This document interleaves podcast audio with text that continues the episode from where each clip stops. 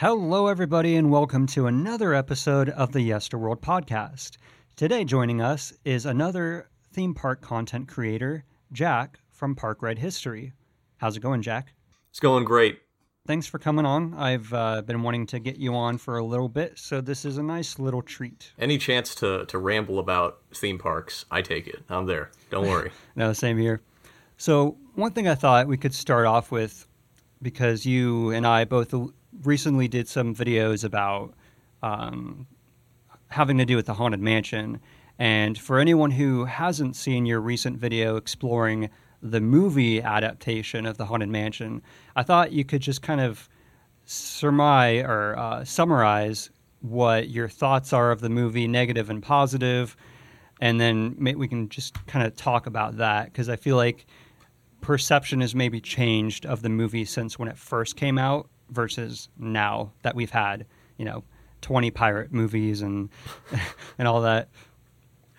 Yeah, um, in terms of people not seeing that video, I think that'd be uh, the majority. Please, guys, you need to watch. You need to vary up the content. I can't just be talking about rides all the time.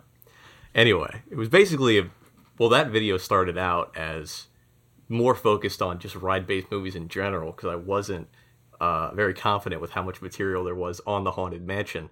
And then I found out about the various uh, revisions because, like I said in the video, I think there were a total of three different scripts. Mm-hmm. One was Jim Hill, who you know is surprising to me, the, the actual Jim Hill that we know in the kind of Disney community. And I had no idea, yeah, no idea I, about that.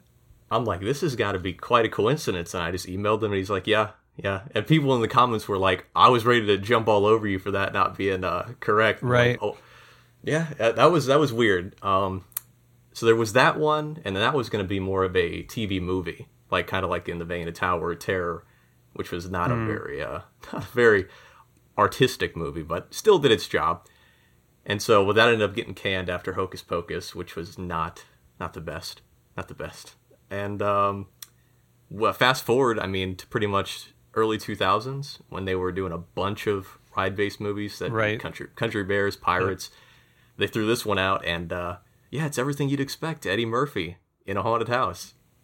I, I think that's the best. Like, I imagine that's how the pitch meeting went. It's like, all right, Probably. guys, Eddie Murphy in the haunted house, and they're just like sold. Well, like I said in the in the second one, where it was already, I don't know if they had Eddie Murphy confirmed for it yet, but it, it was it was kind of more of a real character as opposed to like you said, Eddie Murphy playing Eddie Murphy.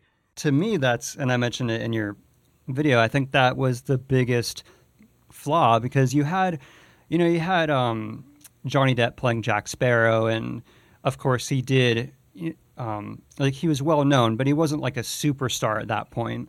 Uh, I barely knew who he was. I'd seen a few of his movies, but he hadn't had like any huge movies at that point. I mean, maybe Edward Scissorhands and of course Twenty One Jump Street, but I think for the mainstream, um, audiences. They didn't really know much about him, and so even though you know he took it and made it as you know made his own character, and he had a lot of leverage with it. Eddie Murphy, I think, came in and you know he was already so famous, and he wasn't known for playing characters, and so I think that's the biggest problem of the movie is that it's just Eddie Murphy playing Eddie Murphy, and that you know you can tell that from a writing perspective they wrote it around that versus just writing it as a like a really great screenplay where just like Pirates of the Caribbean and then Johnny Depp took the character and kind of made it his own. It just seemed very one note from the beginning as far as how it would revolve around him versus Jack Sparrow and Johnny Depp. Yeah, I have to wonder if it was more so because obviously with pirates and we know this because they're very uh, transparent about that movie because it was so successful that it was a character that was written and then was able to get the johnny depp twist that we all know because that's that's what he could play and that was the different kind of right. variation of that character we, we don't have the the script or any of the ones that i talked about in the video we just know about the early revisions from word of mouth and uh, I have to wonder if if it was the same. If it was we have a character, here's let's let Eddie Murphy give a his own twist because we know that's what he can do and add his own comedy stylings, or if it was literally just, hey, this is Eddie Murphy, and by the way, your name is Jim Evers in this movie that you're making. Yeah, and I, I think that's part of what it was. And you know, because there's there's positive. You know, it's I think it's easy to tear apart a movie like Haunted Mansion because it was so utterly disappointing. But I think it got some things right. It had some good production value. It had some really great set design. And I think one of the biggest problems was setting it in the modern world. You know, it's like it starts out and you're just you're not interested. You're like this, you know, it takes place you know, it's been a while since I've seen it, but I know it's like they're in this, you know, nice house and it's super modern. Yeah. yeah. And although the, the very very beginning starts out in the past, right? Like yeah, very the, the the kind of opening sequence is is kind of dreamlike, but it's very right. yeah, it's it's that old century when Gracey was still alive. And I think had they stayed with that, even if I don't know, even if Eddie Murphy somehow was shoehorned into, I don't know how that would have worked, but if they just stayed with a, a period piece, kind of like Pirates of the Caribbean, it would have just been that much better because you would have been more immersed into the world versus always in the back of your mind being like, oh, this is just inside a mansion that's in the modern world. None of this is, you know, it just had a really weird feeling. I remember from the times I watched it that you never really felt immersed into anything, you know. Yeah, which kinda, is what Pirates I, did well. I could kind of suspend that disbelief and be like, "Oh, okay, well, that's just that's just the way it is. It's taking place in this mansion. The only thing that's really jarring is, hey, by the way, Eddie Murphy. I think they might have, and I'm, I'm questioning whether or not, if they would have done better, had they just made it focused on telling that story that they only did flashbacks of in mm-hmm. the opening sequence between, like, we have to like find it out through this mystery, but it's like I don't care about the protagonist. I don't care about Eddie Murphy. I don't care if he figures it out. Who cares about anything? The whole thing is just a exercise in nihilism. And as an and, as an audience, you can you pretty much like 20 minutes, 30 minutes in, you already kind of have it all figured out. So that's so then there's no mystery revelation really. You can kind of put the pieces together before anyone else does, which is kind of a big no-no in, you know, writing. I uh I I just yeah, it, it would have been much better. I'm I'm gonna go with fact it would have been much better had they just focused on that story because at least there was like i said real performances with right. that that those were that's where the real uh, actors and actresses were it was in that it wasn't with eddie murphy or and the kids, kids, or yeah. even or even the uh, ezra and emma which were the two right. side characters the two yeah the, the, i felt nothing with any of those and that was no. unfortunately a majority of the movie yeah and but i do remember actually feeling for master gracey and his character and his plight i guess you could say the that whole scenario Whereas, like you said, Eddie Murphy and the kids and all that stuff just didn't work. And but I do think having cast Eddie Murphy, and it would be really curious to know if they encouraged him to make a character, or if from the very beginning it was just plopping, you know, Eddie Murphy in, and not, you know, like if it was a conscious decision, or if they left it up to him, or you know, however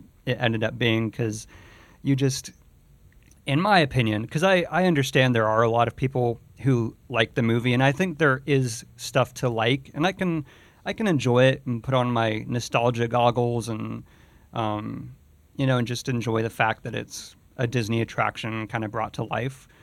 But you know, I think they gave him just too much leniency with the script, and you can tell a lot of it's got to be improv you know, especially at that dinner table scene. Yeah, I would imagine. It, I'm assuming most of it was because eh, I don't know. I didn't use very much of the behind the scenes footage. I kind of cut away to some B roll, and it's mm-hmm. just like here's here's probably how the script looked. Okay, Eddie Murphy drives up, gets out of the car, and then improvise. Right. Every take would be completely different, and they just ended up with something. And I, I have to praise the editors who managed to make a movie out of that because it, it is a decent movie, just not very uh, entertaining.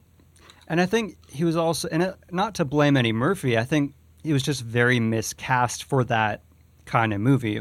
You know, it's you don't want to get. It'd be like if you know if Jack Sparrow had went into a scene and was just monologue. Well, I guess that's probably a bad argument because he does that, but I don't know. It just it fits with the world and the character versus just random improv. I guess that doesn't really have to do with a character. It's more just Eddie Murphy improving, if that makes sense. It's not like well, tied to anything necessarily. Yeah, well, that's another part that why it was kind of terrible, and it's what you said earlier. It was that it was it was very much based in reality, and you've kind of got unrealistic things happening. And I think Guillermo del Toro, who who wrote the the new one, or still I guess is in the process of writing the new one. I said he put the script out, but people are like, "Oh no, he's still working on it." I'm like, "Oh okay." Anyway, he said that one's more of a kind of heightened reality where Right. it's not so unrealistic that there's literal ghosts, because that would obviously be a very odd uh, shock to, to just a regular Eddie Murphy type character selling real estate that goes surreal. But it does have, you know, moments, like I've said. It's not like a terrible movie. It's, you know, I've seen much worse. Um, I think if I remember right, I haven't seen it in forever, but I think Country Bear Jamboree was probably Oh. a much worse from my recollection when it Oh, first yeah. came out. Yeah, you're not wrong.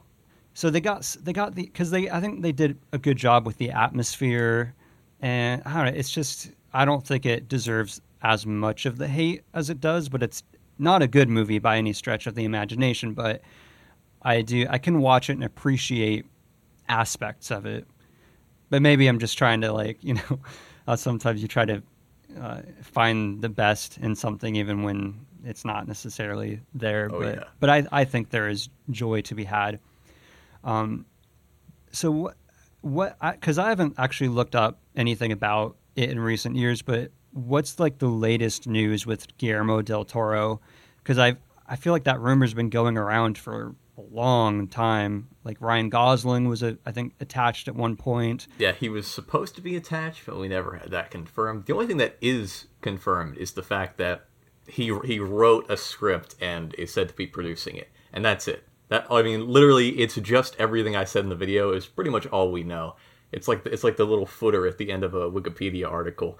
So it's very much up in the air, and like I said, it's been so long since since that news broke that oh hey, haunted mansion movie, and uh, I have to I have to assume they're waiting on just letting other things kind of run their course. Like I think there's going to be another Pirates movie to see how that goes before we take some kind of gamble. Like they're they're in no rush. It's not like Haunted Mansion is some hot IP. We got to throw this one out there. So they'll And- take their time. And that's what I think is interesting. When I don't remember if I made the comment in your video or if I just had it because I originally had a much longer script, and I was like, no, I need to kind of compress it a bit. But the fact that in a way, what happened with some aspect, I think, I think part, you know, all of the Pirates movies have good and bad. You know, some are better than others, but I don't think any of them are like absolute garbage, you know, or anything like that. But kind of like with Eddie Murphy, I think they gave Johnny Depp way too much leverage with not just the script, but or maybe just they gave too much leverage with the writers in terms of zany situations to put you know Jack Sparrow in because now he's this huge thing. So then he Yeah. you know it's like whereas before yeah he stole the movie but that was not the whole point. Whereas I feel like now they're written uh, I haven't seen the last one so I, I heard they kind of uh, pulled back on this a bit. But it's not like the movie revolves around Jack Sparrow's zany situations. What's he going to get into next, kind of thing, which is what I think the misdirection it started to take after the second movie. Yeah, they they completely missed the point of Jack Sparrow as a character, and I am I'm in love with that whole uh, series of movies, that whole franchise, whatever you want to call it. So I'm very well versed. I've seen them a lot of times, and it's just a complete mess by everything post three, because that's when they started bringing on new directors, and uh, and everything just went completely sideways. I think I think a big problem was that Jack Sparrow in the first the first one and then the other two because or two and three because those were kind of a separate story. He in those movies is j- just a guy who is trying to get around that situation. Like that explains pretty much everything you need to know about the character of Jack Sparrow. He's he's always plotting something, but he kind of masks it in this this kind of uh oh I, I have no idea what I'm doing, and that's I mean that's what the gag is between oh that's got to be the worst pirate I've ever seen. Right after he pulls something some amazing feat, he's always planning something. So he's navigating around oh Davy Jones and the Kraken are coming to get me, or oh uh, Barbossa and all this. That's that's what the whole thing was. But instead, they took that at face value in the uh, fourth and fifth movie as, oh, he's just a wacky character who always Right. ends up getting out. No, he's he's like a smart guy who who masks it in that, so everybody underestimates him. So I think that's a that's another big problem with the character of Jack Sparrow. Not even just Johnny Depp people who wrote him didn't understand that's what was happening in the first three. Yeah, and I think and that's just the problem really with any movie where you have a character that's like, you know, kind of steals the show and then the writers tend to you know, and I'm sure it's the studio not uh, not to blame the writers themselves. I'm sure a lot of the time it's the studio saying, "All right, we need to sell more toys. We need to sell more of this. Put them in this zany situation. We can make that as part of a video game or as part of a, you know, something." Um, and it just got a little over the top. And so I'm curious to watch the new one. I just haven't gotten around to it. I'll give it. I'll give it a, a nice strong recommendation on doing that. I like it more than four. Four was only better because it had it had a younger uh, Jack Sparrow, so it kind of got a little bit more of that magic right that they had in two, three, and one. But uh, five completely ditched that, and they kind of went in a new a new direction, but still really banking on that. And like you said, it does have all those new characters, which end up getting a lot of the spotlight in that movie. Do you think that, in your opinion, do you feel that the Haunted Mansion could be a franchisable series if done right, or do you think it's a very one-off kind of uh, basis for a movie? I think no, I think it's pretty done because like that's just a difference in the way the rides are are structured. Here's the only way that Haunted Mansion could be kind of stretched out into a series of films or anything like that. And I, I mean, a- I mean, based off a new, not based off the Eddie Murphy. Oh, yeah, I mean, yeah. based off a new one, could it be franchised? yeah, Just to clarify.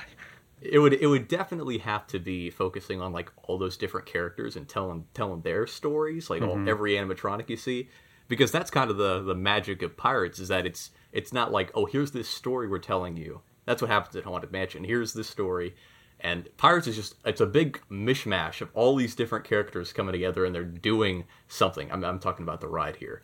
Like every single one of those guys that you see ransacking that town, they probably have a story. They probably do.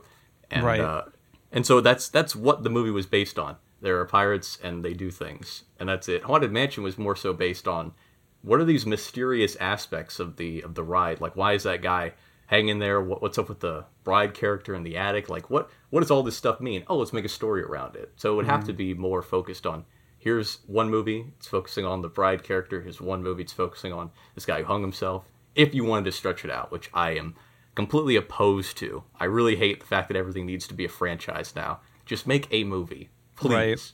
Well, that's the problem because, I mean, I'm sure in the back of their minds they had it, but I didn't personally feel that the first Pirates was written as the first of a series. No, it was done. It, had potential, but it was very self-contained, very satisfying, and I feel like that's the problem with a lot of movies just in general whenever there is an original movie they want to franchise it so they leave it you know the third act never or do, not never but oftentimes the third act doesn't have the closure that it should because they want to leave it open ended you know with characters like oh they could go on. But i think if done right if taken seriously if not done in the modern age uh, I, I think the only way you could I wouldn't even want it that way, but I think the only way it could work in the modern times if it was almost like a Princess Bride kind of thing, like telling the story, occasionally flashing forward, but I'm not a huge fan of that kind of story structure. But I think that's the only way you could or should put in the modern world if they were to do a Haunted Mansion movie, and it should more or less all be in the past, just telling just telling a you know focusing on telling a really good story.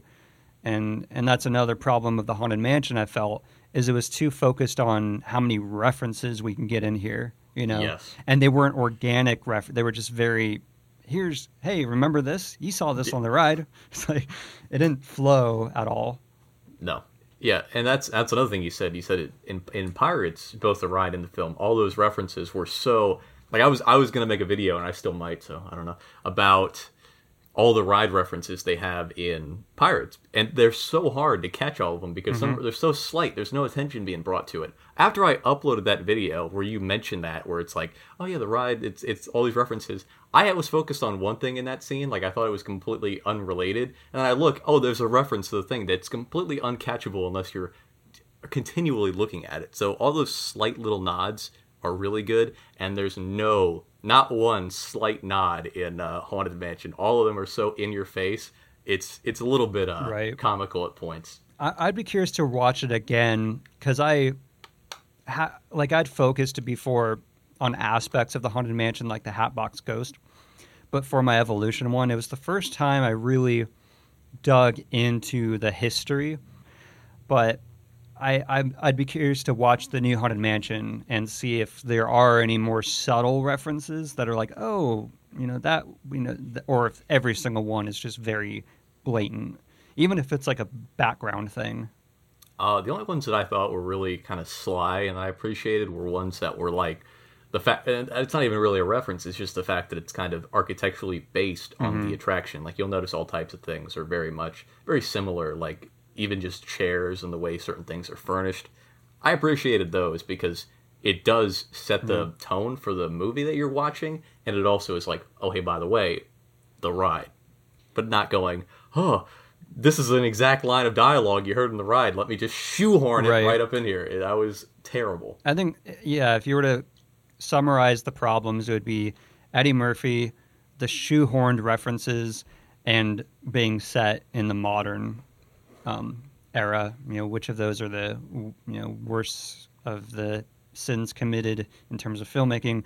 I'm not sure, but they all kind of led into each other.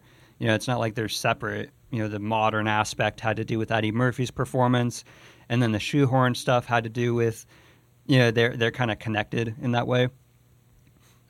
Well, if if we're lucky, the new one isn't going to have any of those problems, at least from what we know. So we'll get to see a movie if it can uh, stand on its own, or if you know the first haunted mansion would have been good without those. Who knows? And I think that it would actually help the movie to have a lesser budget because I, I have this kind of belief that there are some movies, of course, that they need the budget. You know, um, a movie like Gravity, that movie needed the budget to create the photorealistic CGI. But I think a lot of times when you have a moderate amount of constraint on the budget, it forces you to be more creative, to kind of cut, trim the fat of what you don't need in the movie. You know, scenes Yeah. that maybe they're really cool, but you don't really need them. So if it's given a, a decent, healthy budget that's not too much, not too little, and a director like Guillermo, uh, Guillermo del Toro, who is very good at blending practical effects and CGI, and he's very a very grounded filmmaker. Um, that's where I think it could do really well. The problem is that Disney's, I think, more focused on the, you know, they have a lot more go, they have a lot more going on right now. I like you kind of mentioned earlier with Marvel and Star Wars and Pirates that I don't know. I'm not sure when it would be made, or if they'll. I don't know. Maybe they'll just give someone a less you know, small budget and say, "Okay, here you go." Just relate. It'll probably be one of those movies that like it comes out under a completely different name and no, it, like it's got a small director attached to it. That's under one of Disney's like one of the things they bought out, and then it'll be like twenty years from then they'll be like, oh hey, by the way, did you know that this was uh, originally written by Guillermo del Toro? It was going to be the Haunted Mansion movie, and then they didn't do anything with it, and eventually they just last minute made it because they were going to lose the rights or whatever. I have a feeling that's probably what's going to happen with it because I mean, why would they even bother with something small now? They've got their hands full with so much like big budget, insanely like guaranteed to be popular movies. They would that would be a complete waste of time for them. I I think they should do it, but uh, they're never they would not do it. So Yeah, I think the other problem is that the name's kind of tarnished in a way. Whereas, you know, if you'd had a really terrible Pirates of the Caribbean movie and then you tried to redo it, I think it would still kind of stick in people's minds. Whereas, you know, luckily they didn't have that problem because the first one was really good. But with Haunted Mansion, they they I don't know, not like a new name or anything, but just I think they'd have to find some way to disassociate from the original, or maybe enough time has passed that people don't remember it as much. I don't know. Maybe people would be forgiving because, like I said, that movie is is terrible, but it's not the same level of terrible as, as Country Bears, where nobody even likes like nostalgically remembers it fondly. Everyone just straight up hates that movie. I think people kind of like the Haunted Mansion, so if you decided to give it another shot, I know I'd watch it. I know plenty of people would probably watch it just to see like what what are you gonna do? And people love that ride, so anything Right. based on that ride's gonna get eaten up. I mean, you've seen how fast those Funko Pop figures get sold when they have a, a haunted mansion character on them. So Yeah, maybe just a title that I don't know, something that has to do with the haunted mansion or maybe it'd be cool if they went back to the original development and found a name to use that would be like a throwback um, to the haunted mansion. And I think that'd be another thing that rather than just focus the entire movie on the haunted mansion we got, um, would be to go back and you know because there was just so much that didn't end up in the haunted mansion characters and stories and um, so i think there's a lot of material that didn't make it into the ride that could be used for the movie that would be fun rather than just you know because that's the other problem was pirates had a lot more going on. Yeah, the mansion was like the character, and I think that's the most unfortunate thing about it because I didn't really go into detail on it, but from from what I could, I skimmed through, and you can actually read the Jim Hill script. It's all online. Um, I, I, I looked through it, and it was very much. It had like the only thing it had to do with the haunted mansion was that character, the captain character that came from development, and then that was that was pretty much it. It wasn't like the mansion. The haunted mansion, the 2003 one that we got, was so focused on banking on the fact that it's the haunted mansion, and Right. we really want everyone to get in there. If they just made a movie and they called it like Bloodmere Manor or whatever the original uh, name was for the uh, for the actual haunted mansion, not the attraction, but the the mansion itself. If they called it that and they had really no connections aside from some very slight little nods, like not even not even like references to the actual ride, but very tiny little nods, and that movie did well, that would be so great because that's pretty much pretty much what Pirates did. I mean, the entirety of the ride is condensed into one scene in the first Pirates, and it's that kind of town invasion Right. at the beginning. That's it. It had nothing else to do. It was its own thing. Yeah, and the, and the other problem too that I hadn't thought about until this conversation is kind of like what you said, where you know, like Gibbs or uh, you know, on the ride, the I'm I'm trying. Is he actually named Gibbs on the ride, or did they give him that name for the movie?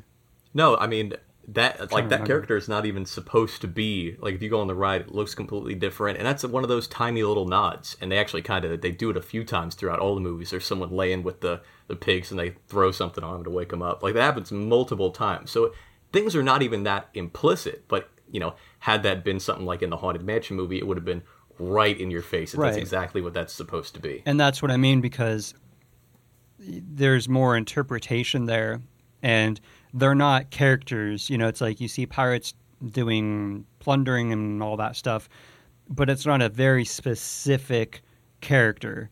You know, whereas Haunted Mansion, that's the problem, and that's just inherent with the way the ride's designed, is that you don't see like the only example of like an average character that wouldn't feel like a weird shoehorn reference is the uh the under or the caretaker you know because he's so he's just a guy with his dog. You know it's a very Yeah. generic versus you know the second you have the hatbox ghost in a movie it's uh, you know y- there's no interpretation. That is the hatbox ghost.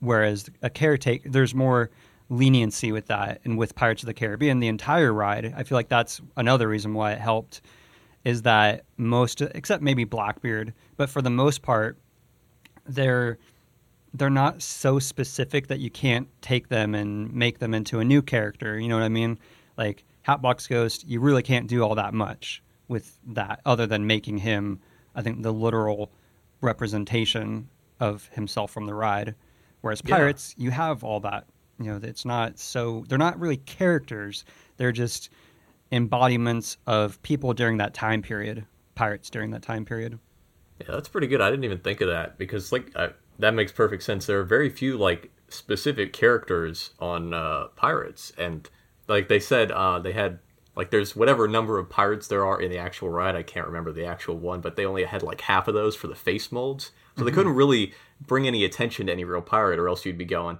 "Isn't that the same same guy we saw from back there?" So.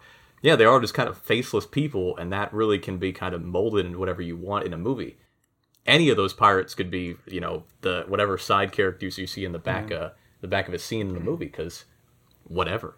I think the only and again, I didn't mind it because there was so much more going on. The only reference I would say you could count as shoehorned in Pirates, the first one, is the prison scene with the dog. But I just love the way they did it. It's like I forget the exact word, but it's like you know you're never gonna get that dog, you know, to come. Yeah. And it's just those that know the ride are like, oh yeah, it's funny because the dog has, you know, it's it's an animatronic. It's not gonna do anything. But even if you're not familiar with the ride, the joke's still funny because I don't know, just the fact that they're trying so hard to get that dog to come. But that's the only one I would say could be, you know, said, oh shoot, because it's very specific as from that ride.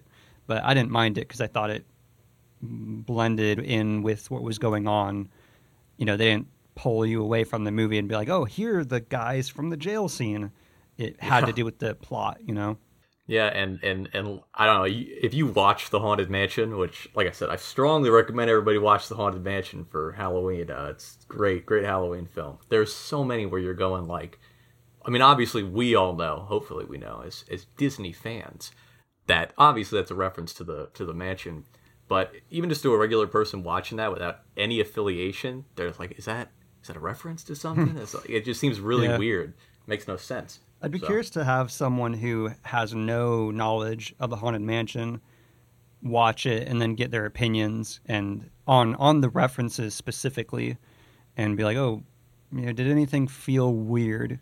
You know, cuz obviously when you're fans of the ride, you're going to have a different experience cuz and there's nothing again, there's nothing I don't think there's anything wrong with enjoying the movie for the fact of seeing your favorite aspects of the ride brought to life in a movie. That I totally understand, and I can even appreciate that. You know, it's like a guilty pleasure aspect for me.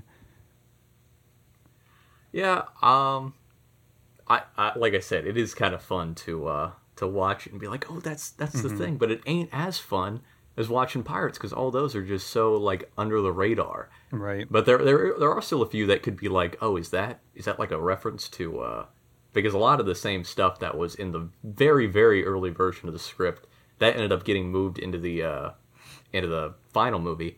So you have to wonder is like was that something that was transferred and they just didn't know that, that was a reference so they uh so they didn't bring any attention to it like the fact that the mansion kind of is in this swamp like very very early and I'm I'm sure you know this very early in the design process for uh, Haunted Mansion when they wanted to make it into a ride because the walkthrough wasn't going to work. This was prior to the Omnimover, word I always have trouble with.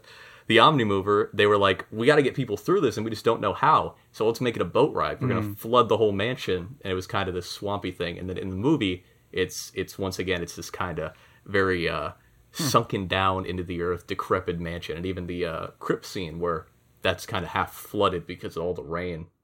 I actually didn't know that. I didn't know there was a. I didn't know there was a like a step between, you know, it being a walkthrough and then it becoming uh, the OmniMover vehicle system. But that's that's interesting, and that's one thing that I think is really fun about the ride is that in going on Haunted Mansion, you can still see a lot of aspects of maybe some of the elements of the Museum of the Weird, the you know restaurant companion that didn't work out, and you can see some elements of um, that when it was going to be like a haunted house, and so it's that's what I really like about the attraction is it has so much history that there's you know it's like a mishmash of all the different ideas that because it took so long to you know make from origin to when it actually opened. Yeah, I think that that ride exists for the sole purpose of making so everybody can make a haunted mansion, a new haunted mansion video every year. Because literally, even if I, hmm. even you can make an hour long video and you still will not make a dent. Great website. Got to give a shout out. I, I forgot. I don't know why I'm giving a shout out to website to a website I can't remember, but literally every page you go on is probably a video's worth of stuff, and it's on some little like throwaway thing that you wouldn't even think of, like the boat ride concept or like a character that wasn't even in the final ride. So you really just go nuts. I'm sure I'll, I'll find it by the end of this, and I can say it. But Well, the one I found, or the site, well, two sites, and obviously everyone knows doombuggies.com. That was Yeah. really helpful. And then the other one was uh, Dan Olson's The Long Forgotten Haunted yes, Mansion blog. there we go. Those are the two. So if Yeah, anyone that's- hasn't, it's a fascinating, if you're interested in Haunted Mansion history and how it ties to Disneyland as a whole because it's not just only Haunted Mansion because it, there's a lot of weird connections. But it's interesting because even though the site is specifically for Haunted Mansion, there are so many bizarre connections that it has to other attractions and aspects of the park. Um, like there's a subject I'm researching for a video now that has nothing to do with Haunted Mansion, but because it tied into an effect that was also used for Haunted Mansion later on, I was able to use it as a source of information. That's like one of the weirdest things about early Imagineering, or at least that kind of like uh, prior to Walt's death, that kind of late stage Imagineering throughout the 60s is that like it was just these weird kind of bursts of ideas that would branch out into like three different attractions and they'd all have these weird little connections in terms of like development and even even the final ride with all these easter eggs and nods to each other. Now it feels like every attraction is just like a standalone thing. It's like it just here's we're making this and we made it and now it's open and ride it. Like back then it was just well, we can do this and we can do this and well what if we move this to that attraction? And what if we switch this effect around and we used it here? It's all just these it was very odd and i kind of like digging into that stuff that's why that's why videos like pirates and uh, haunted mansion those are always the most fun to do because they're so they're so broad and there's so much stuff to get into yeah because the effect i'm talking about was the Pepper's Ghost illusion, and they were experimenting with it during the development of the castle walkthrough. And of course, they used it in the castle walkthrough, but then it also was very heavily utilized in the Haunted Mansion.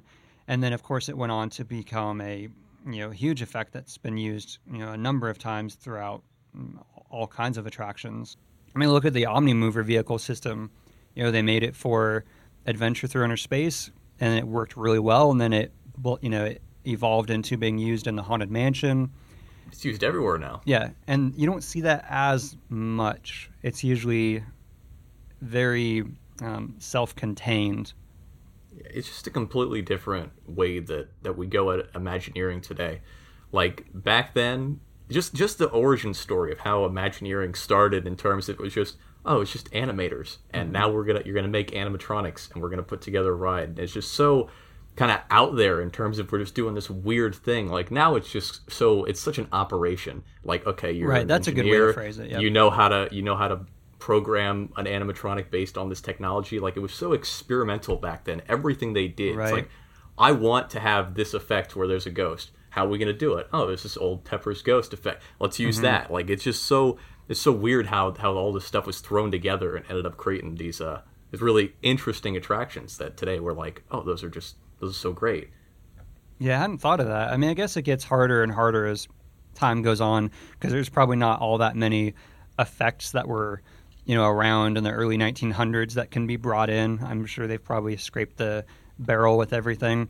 But that's true. Like there was more I don't know, that's where I always get into the debate of whether it's a lack of creativity and ingenuity or if it's just you kind of run out of uh, you know origins of effects that maybe haven't been used. You know, like Pepper's Ghost, you know, that's you know been around for a long time, and it hadn't been utilized that way.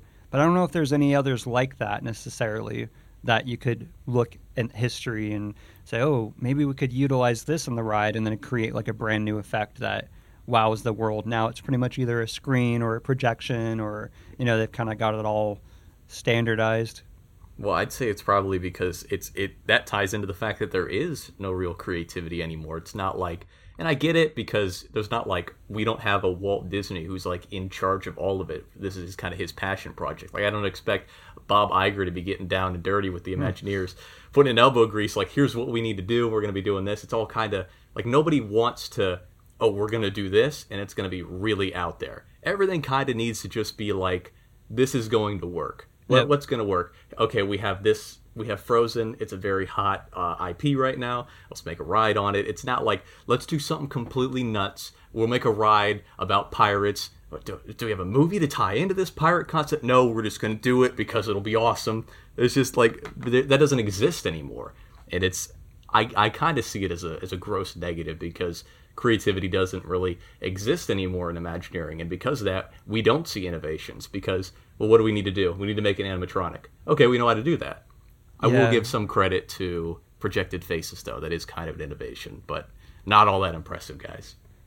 it really is a very i think the best way to describe it is like we said it's like an operation now it's a very structured systematic you know there's not a lot i don't think there's as much room for experimentation um, from the i mean i'm obviously i'm not an imagineer or anything but i would imagine imagine i would think they don't have as much I- wonder if it's more if they're not given as much room to explore Oh, I or if it's just you know that you know what I mean. Like it, if there's ever a time where it's oh, let's see if there is a way to do this without whatever. If there's you know like a Walt Disney moment where I think they'd I'm probably butchering the story, but with the Tiki Room, the birds I don't think they were animatronics yet, and he Walt pretty much just said, figure it out. Like figure I forget what I, I don't I forget if it was the audio aspect or what or the mechanical aspect but one of them he just kind of had a yeah we'll just figure it out mentality and the guy wasn't like an engineer but he just figured it out because there was no i don't know i guess it, now it's more about budgets and hitting you know the bottom line and make, Yeah. making your shareholders happy and seeing progress and i feel like back then you could have a haunted man a haunted mansion like can you imagine now if they built the exterior of the uh, whatever the Guardians of the Galaxy Epcot ride, and they completely finish the exterior, and then it just sits there for what how eight years with no you know nothing being done really. There'd be a there'd be a new rumor article about it every week. Someone Oh, yeah. has some leaked info about what's going on. Meanwhile, nothing's happening. But now, Yeah. if a structure was built and it was a complete structure, and then however many years went without any news to the public, I mean, people would be going bananas over it.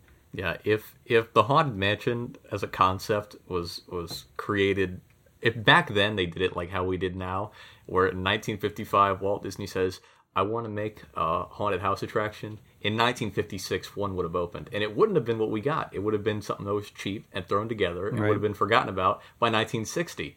That like everything just gets so rushed. Back then, you had so much wiggle room for Right. a kind of passion project because that's all it was. And they would have sunk millions of dollars into something like this because I want it to be this way. This is what I want to present to the world. And like that's just how it was. like they would We- have announced it. They would have start like it would have been again like more of an operation. And if they had gone with ken anderson's original idea for the haunted mansion it would have been just a totally different experience.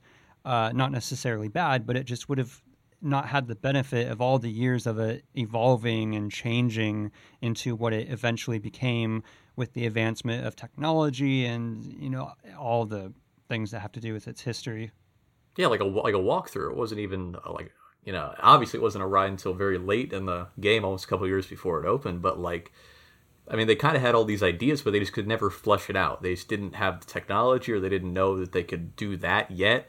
And that's kind of eventually the ride got released, just like right when it right when it needed to, right when it was finally perfected to a certain level. Like it wasn't hastily thrown out there because we need to oh well this quarter's almost over so that means oh the stockholders are going to be getting upset if we don't open this new ride and have it on time and put all the merch out it, it's just like everything is just so uh, corporatized and i get it like i understand why it has to be like that Right. but that's really where the root problem comes from in terms of why stuff today is so like so you can look at it so cynically because there's no real imagination or creativity coming from anything Right, and it's a it's a very vicious circle because we've almost or they've almost built this system that it has to operate that way.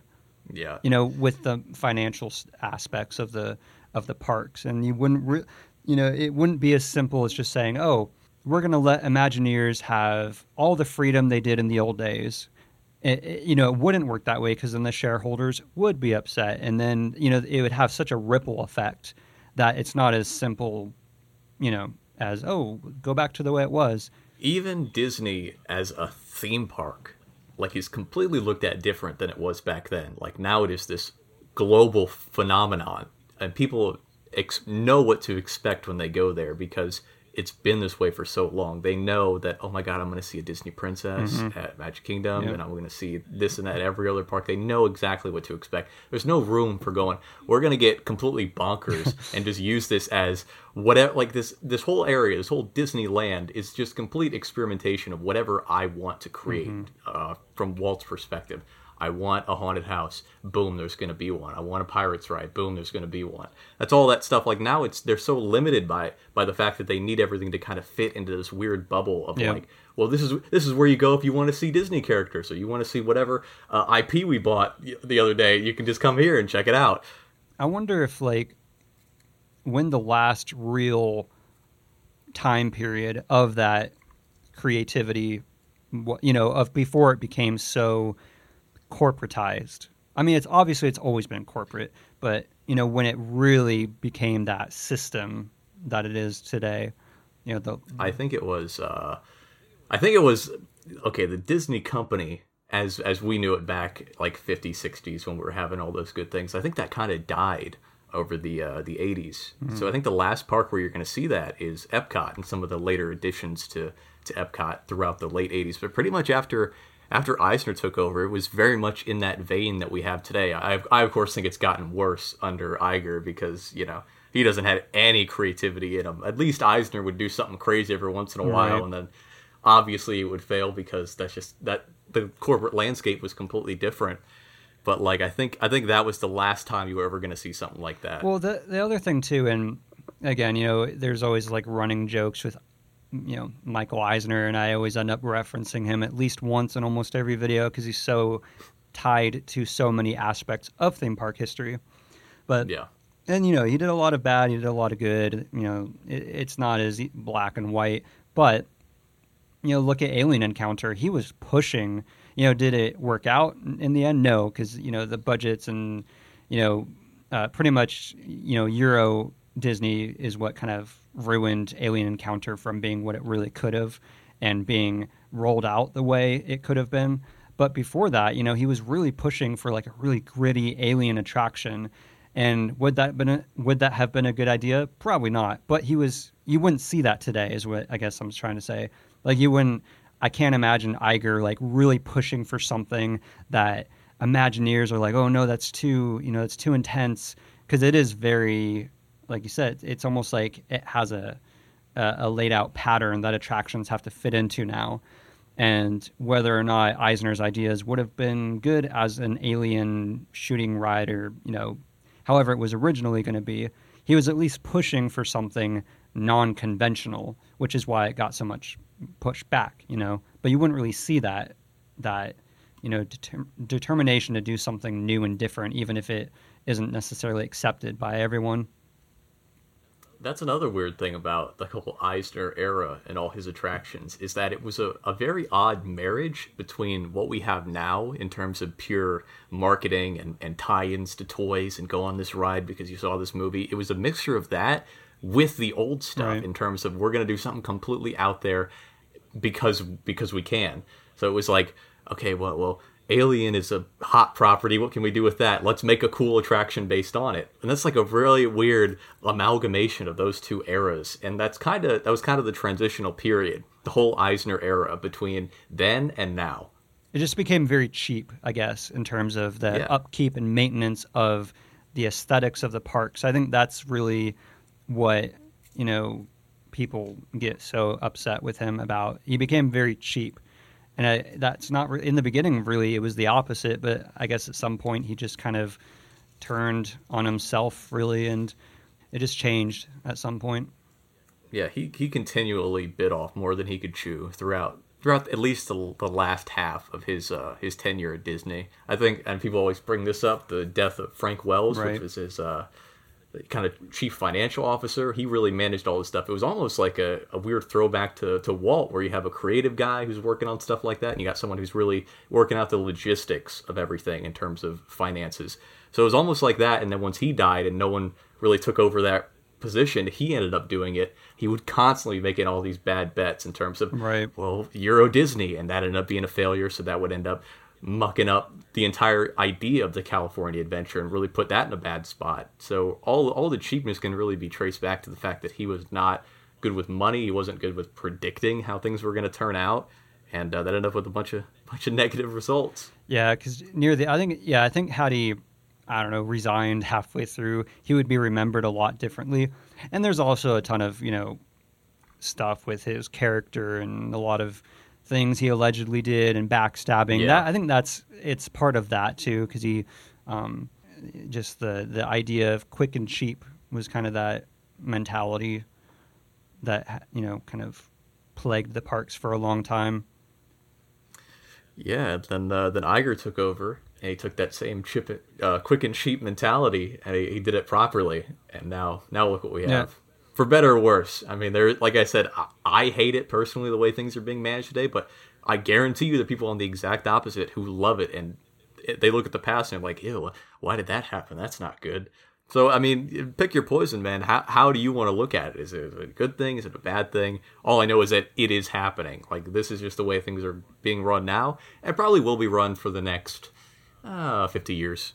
I feel pretty confident saying that whoever takes over for Iger will very much be in the same vein as him. Right, and I think that's the other thing too is now it's there. There's not as much room to bring on someone who is going to change the game. You know, they I think they really just want someone to stick with how things are going because they're going well for them financially. You know, they don't want anyone to come in and try to do new things and try to, you know, revolutionize attractions or what they they want they want someone to kind of stick with the plan that they already have in motion. Yeah.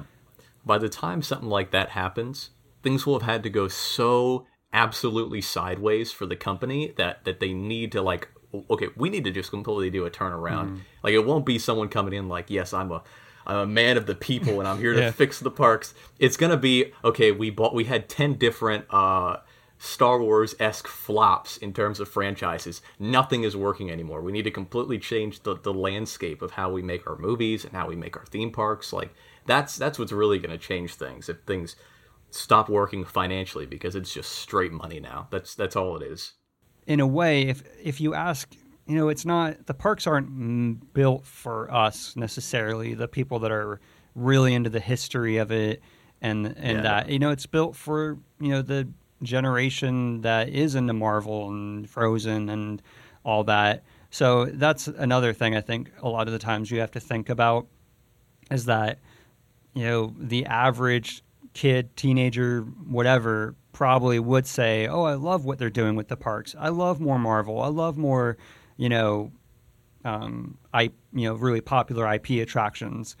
You know they would pro- i doubt they would be like you know i would love to see more original attractions based on how the parks were run in their early years you know you- you're not going to get that kind of response from the average kid family nowadays, you know, the typical demographic, I don't think.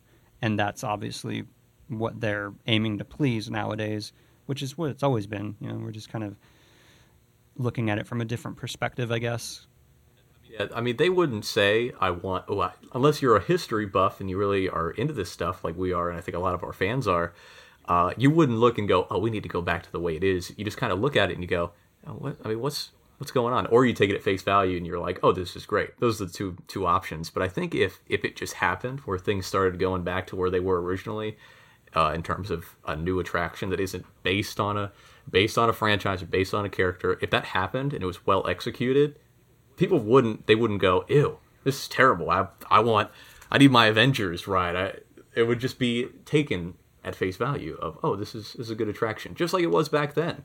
I'm sure there were people back then who went uh, why are you making a ride based on pirates? I think we need another ride based on sleeping beauty. I really like that character. I think we need more rides based on that. You're really mismanaging your time. Well, I think a good example of um, where that can happen again is with when Magic Kingdom opened, and you know you've probably know the story of you know Thunder Mesa and the Western River Expedition and how it was going to be this amazing Pirates of the Caribbean esque attraction, and the only reason. I mean, it's it. There are other factors, obviously, but the biggest reason that Thunder Mesa and uh, the the big budget attraction never came to be is because people went to Magic Kingdom, and one of the biggest complaints they got was, "Where's Pirates of the Caribbean?" That's why we never got it, is because all the sh- all the priorities shifted from Thunder Mesa and all that to you know kind of getting a Pirates of the Caribbean attraction ASAP. So I wonder if that would happen if they tried to do another original ride and then maybe the generation will come in and say, "Well, where's Marvel? Where's Guardians of the Galaxy?" And then they would scrap the original ride to make Marvel or whatever, if that makes sense. Yeah, you're right.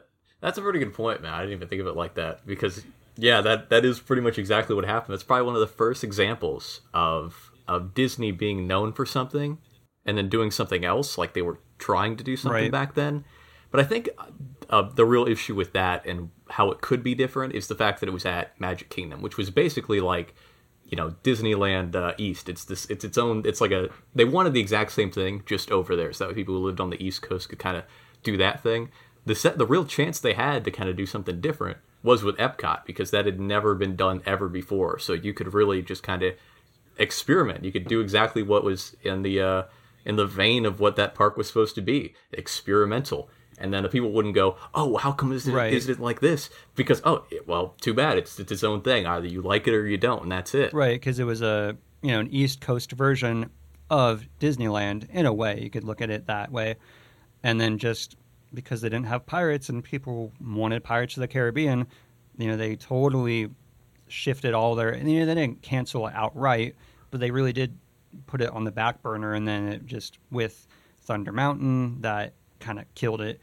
Um, but we, uh, it would have been a pretty incredible attraction, and then that could have maybe spawned a franchise of its own. But we'll never know because it wasn't. You know, the Western River Expedition was never built. What makes me the most upset is that that's why the Pirates of the Caribbean attraction in Magic Kingdom is like a Quick Notes version or a Spark Notes Oh, yeah. version. You know, it's just like a ha- it's like half an attraction. Is because they were like, okay, we'll we'll we'll build pirates really quick, but we're still going to do Western River Expedition, and they planned on including a lot of elements of Disneyland's uh, a lot of elements of Disneyland's Pirates of the Caribbean into the Western River Expedition. Um, there were, if you go through like the what the layout of the ride and the story of the ride, it was going to have a lot of aspects of Pirates of the Caribbean, but in terms of westerns, you know, it would have had the Yeah, under a new theme. yeah, it would have had the the caverns, and it would have had a really climactic ending and a you know, it, it, but of course, Thunder Mesa ended up getting scrapped. So then that's why we only have like half of Pirates of the Caribbean here. Yeah, and it's so bad because like I was working on a video for um, what the differences were between uh, the two different pirates, and like that, just one difference of leaving off the first like half of that ride. I mean, that shaves off half the time. Like Pirates over in Disneyland is like one of the longest rides they have. It's it's basically like their like their Splash Mountain. It's just this very long kind of you get what you pay for in terms of waiting, and uh, and it's just like completely cut in half in this very, and it's not done any better. I think it's I think it's worse because of it. And it's not like they decided, oh, hey, we're gonna we'll get rid of this whole first half, but we'll make the battle scene ten times Right. bigger and we'll add more stuff to it. It's just this very condensed, not as good version. Yeah, they wanted to get one up as quick as possible, and that's kind of how how things are now. It seems because with the Pirates at Disneyland, I love how it's just such a complete experience going from when you enter the building and then you're on the Blue Bayou, and you know just that whole first chunk sets up the rest of the ride. excuse me, it sets up the rest of the ride so amazingly well as this whole experience as like a journey, whereas the Magic Kingdom version is just kind of the summarization of it. You know, it, it doesn't Yeah. have that. You don't feel like you've been on a journey. Whereas Pirates at Disneyland, I do. I feel like I've been on. You know, I've had a really immersive experience, and then here, it's. I still enjoy it, of course, because it's Pirates of the Caribbean, but I don't have that complete immersion as I do as the other one. They kind of box themselves in with uh with with a lot of that stuff. You know, it's like here's here's what Disney World is. Here's what Disney as like a you know kind of a company is, and we really can't can't do much with that. We're kind of kind of stuck, which I'm sure they're fine with because it's they're in a pit, but it's a pit that makes them money, so Yeah. they don't necessarily care. It's it's isn't until like things start becoming or stop becoming profitable that's when they're going to be like, uh oh, we need to We need to go somewhere else. Yeah, I hadn't thought of that, but that's very true. That until they hit a period where the attractions aren't working, people stop coming to the parks or whatever. That's the only way that any real shift would happen.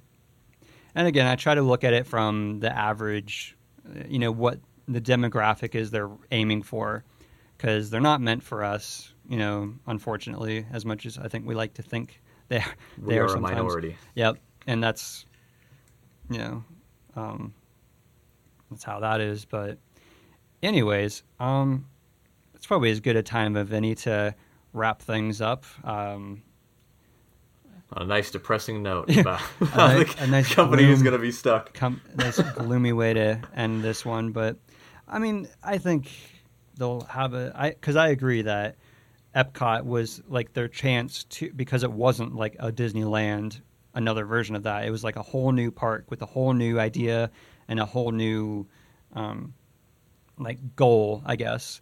So maybe that would be the only way we would see something different that would allow them to do that.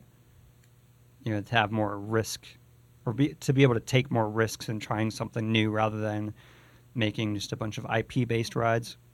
Yeah, but I mean, you just really need to look at Epcot as it stands today to know that that's, that's totally not what's going to happen. Like they could have easily had their second chance with that park again in the recent, uh, you know, the recent era by saying, okay, we're going to bring Epcot back to more it was, more what it was, because it's really it kind of fell off. You know, throughout the '90s, they started adding more characters throughout it, which is completely. You know the antithesis of what that park was. It was like a, the non-character park. They didn't exist at all. Right. And uh, so they very easily could have brought it back. Like, oh, we're getting to what are we at? Like 35th anniversary of Epcot. We're going to start bringing it back, and there's going to be these, you know, maybe not those same types of ride systems because Omni movers are boring, but more history based and Yeah. more focusing on the future. And then they say we're going to do Guardians, and I go, uh oh, okay, well that's that's that. That's that's in the ground. That idea. Yeah, for me, like as much I do enjoy Frozen, the ride. I I do enjoy it. I'm not a huge fan of the movie, but I enjoy the ride for what it is.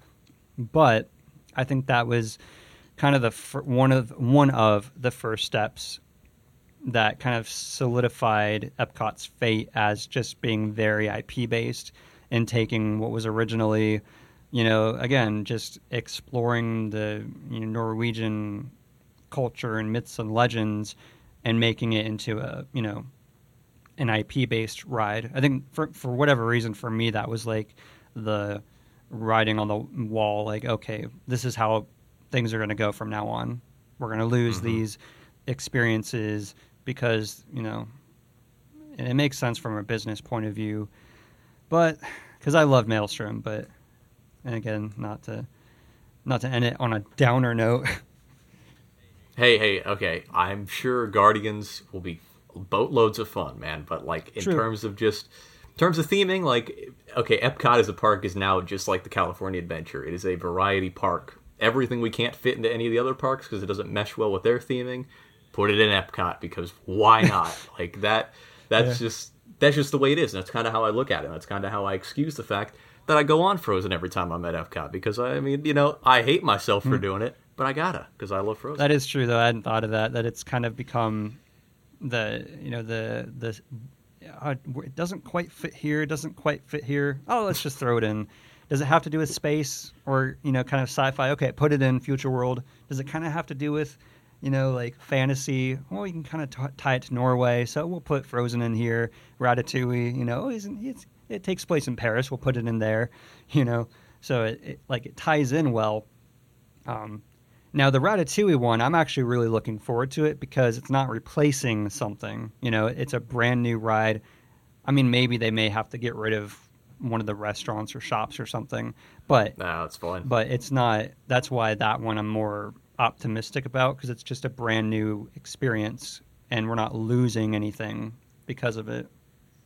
Yeah, well, that's I mean that's what I said. I don't. I think I was on Kevin's podcast when I said because this was like right when all these changes were getting thrown out and people were talking about all these new attractions that were coming to Epcot. I'm like, if that's the way that it's going to have to go down, where we get more World Showcase rides, they have to be tied into whatever kind of Disney IP they have that loosely connects to that because they have they have quite a lot of cultural IPs Right. that I didn't quite realize until then. Like if that's the way it's going to have to be to get rides that we oth- wouldn't otherwise get, so be it. Because like all the rides that were going to be in those pavilions, there were quite a few. Like Germany was going to get one, all those, and they just never came to fruition. Like I didn't expect those to come back anytime recently, but if like if, we, if that's what it takes, that's what it takes, and I, I'm all fine for it. They but, could, in like theory, said, they could at some point have a ride for every pavilion. Because yeah, Germany was going to have a ride, and Japan was going to have Meet the World, and China. Like there were there were so many attractions, and then so many. Two of them that were even partially built, but then it kind of went south. But I guess that's the best way to look at it. Is like if they're going to be adding more IP stuff, do it over you know at the showcase because there's so much to work with. Even if you have to kind of loosely tie it in. For me, it was just the maelstrom. But again, I understood from a business perspective. it still hurts. I know I, I love that ride, but I am looking forward to Ratatouille. And I also do think, uh, maybe it's a blasphemy, but that I would not mind seeing a Coco based attraction in the um, Mexico pavilion to replace the three uh, caballeros. Caball- I can never say can never say that right. That one's That I would be Yeah, fine that with. one's- I'd be That's that's okay because that one already got trashed. That one already got uh, three Caballero. So you might as well just change it again to something even better. The only thing that gets me concerned is the logistics of how how they would even do that because like you'd basically need to turn the whole pavilion into a queue. I mean, we saw what happened with Frozen. Like the entire post show. Maelstrom, Yeah. the, the theater, all that needed to be turned into a queue just to accommodate for the massive amount of crowd. Like, so you'd basically lose Mexico as a pavilion. thought of That, whole thing would just be that would just be a ride. Like that That building, that's a ride. I hadn't thought now. of that like at all, but that is to- so true because the the the queue is so tiny and it's meant for a small, you know, kind of. It's not meant for a frozen, you know, and even frozen. Yeah, whenever it- I'm in that queue, I it's so claustrophobic and it's so tight. Uh, you know, I've never. I like it when you go through the guy, uh, the cabin, but um, for the most part, it's very. You're just in a room, you know, Yeah, weaving. some switchbacks. Yep. So that, how that that's I hadn't thought of that, but that is unfor. I don't know what they unless they could somehow expand it outward. I, I'm not sure if there's any space to do that, but maybe they could do something. Not not in terms of the walkway, but there might possibly be a little bit of space over to like the left of that building when you're looking into it because like when you're on test track you can kind of look down and you can see the show building and then you look down there's a little bit of empty space but they would need to like you know blow out a hole in the actual building and then kind of uh put it behind where that new bar is. They put a new Yeah. bar in uh, last year. Like there's some room there but like and you also have to wonder was coco really that big? Is it really that big now? Mm, like what's true. uh what what's the gain? So. Yeah, well, they could always close that the crystal shop or whatever it is that's right next to it and get a little bit more queue space, but yeah No, I see what you mean because you know Frozen. There's another one coming out, Wreck It Ralph. I don't know if that's still going to happen, but you know there's another one coming out. Whereas Coco probably won't have a sequel. But then again, Ratatouille won't. I don't think is having a sequel.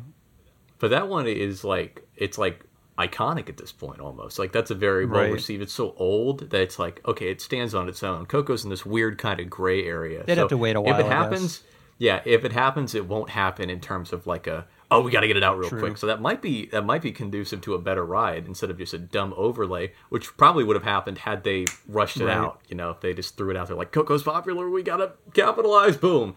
Now it's uh it's it's it's um Gran Fiesta Tour, but now with some characters you recognize like Frozen. Yeah, because it is kind of funny because I think the director Lee Unkrich said that he came up with the idea for Coco while riding uh, the ride and being in the Mexico Pavilion. So it'd be kind of fun to see it come full circle. But I agree. I'd rather see like a a full fledged attraction rather than just sticking a few characters in there. But either way, um, hey, I guess we, we got we got around to ending it on a positive note after all. Epcot is dead. now now it's not. It's negative again. How dare you? Anyways, um, well, thanks for uh, coming on. Uh, it was fun. I always love talking theme parks with you and everyone else, and I wanted to dig a little into the haunted mansion uh, discussion a little bit more than we had. So why don't you go ahead and tell everyone where they can watch your stuff, and if you want to plug any or talk about anything you're working on now that you'll have out, or All right, you guys can find me on YouTube uh, forward slash Park History. I've uh, also got a Twitter, somewhat active on that. Currently on YouTube, got a uh, running series that might be over by the time this is posted. I don't know. Spooktober 2018 going strong. One last video on the Phantom Manor coming out by the end of the month. So look forward to that. It's going to be nice and spooky. A nice positive note to wrap up pretty much the entirety of the Haunted Mansion. I've covered most of the Haunted Mansion and mansions around the world at this point. So that's like the uh, it's like the closing statement on the Haunted Mansion for my channel. So should be fun. Yeah, I would I would love to ride Phantom Manor. From what I've seen, it looks just incredible. Oh, it's nice. All right. Well, thank you all so much for listening and slash or watching if you're on YouTube. And I'll see you all next time on Yesterworld.